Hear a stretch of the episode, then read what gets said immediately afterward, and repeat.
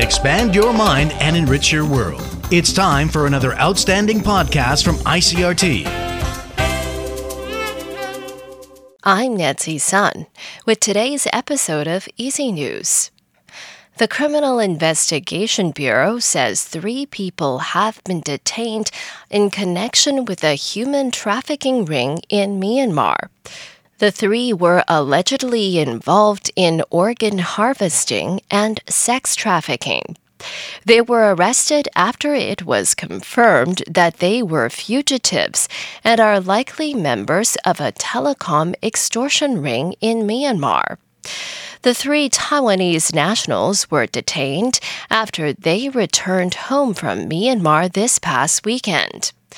One of them was on Taiwan's most wanted list for forgery and currency counterfeiting, but police have not indicated that the individuals were involved in human trafficking operations.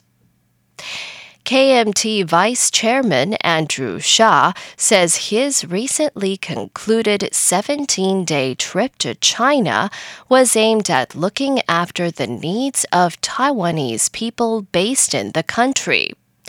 Speaking after returning to Taiwan, Hsia said he used his meetings with Chinese officials to convey concerns over Beijing's military drills recently in areas surrounding Taiwan. According to Hsia, he told Chinese officials that the military exercises were of no help to peaceful development, and that the vast majority of people in Taiwan were uneasy, worried, and dissatisfied with the drills.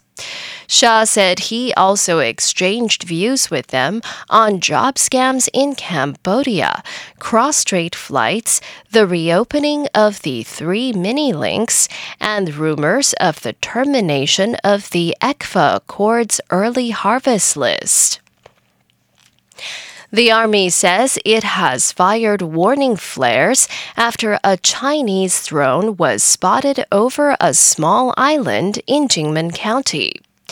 According to the Jinmen Defense Command, a civilian operated drone from China appeared over Lieyu Township, and troops responded by firing warning flares based on standard operating procedures.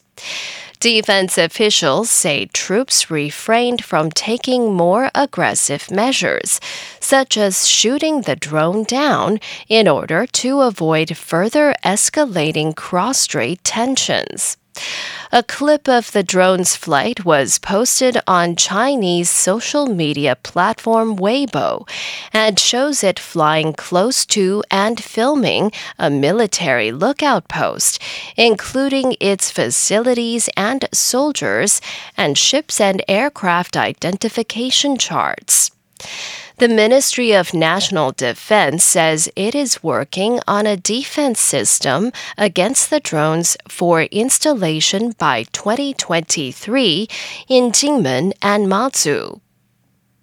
In Serbia, opposition parties and international rights groups have denounced a decision by the president to cancel next month's LGBTQ Europride events.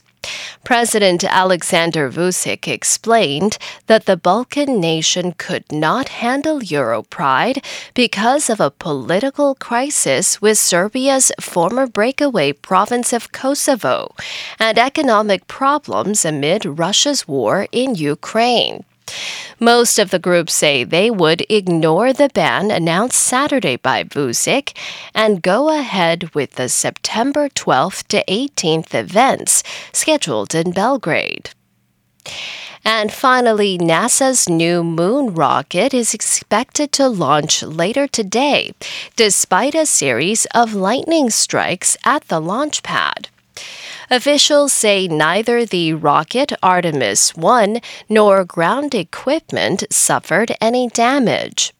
Five lightning strikes hit the 600 foot towers surrounding the rocket at Florida's Kennedy Space Center this weekend.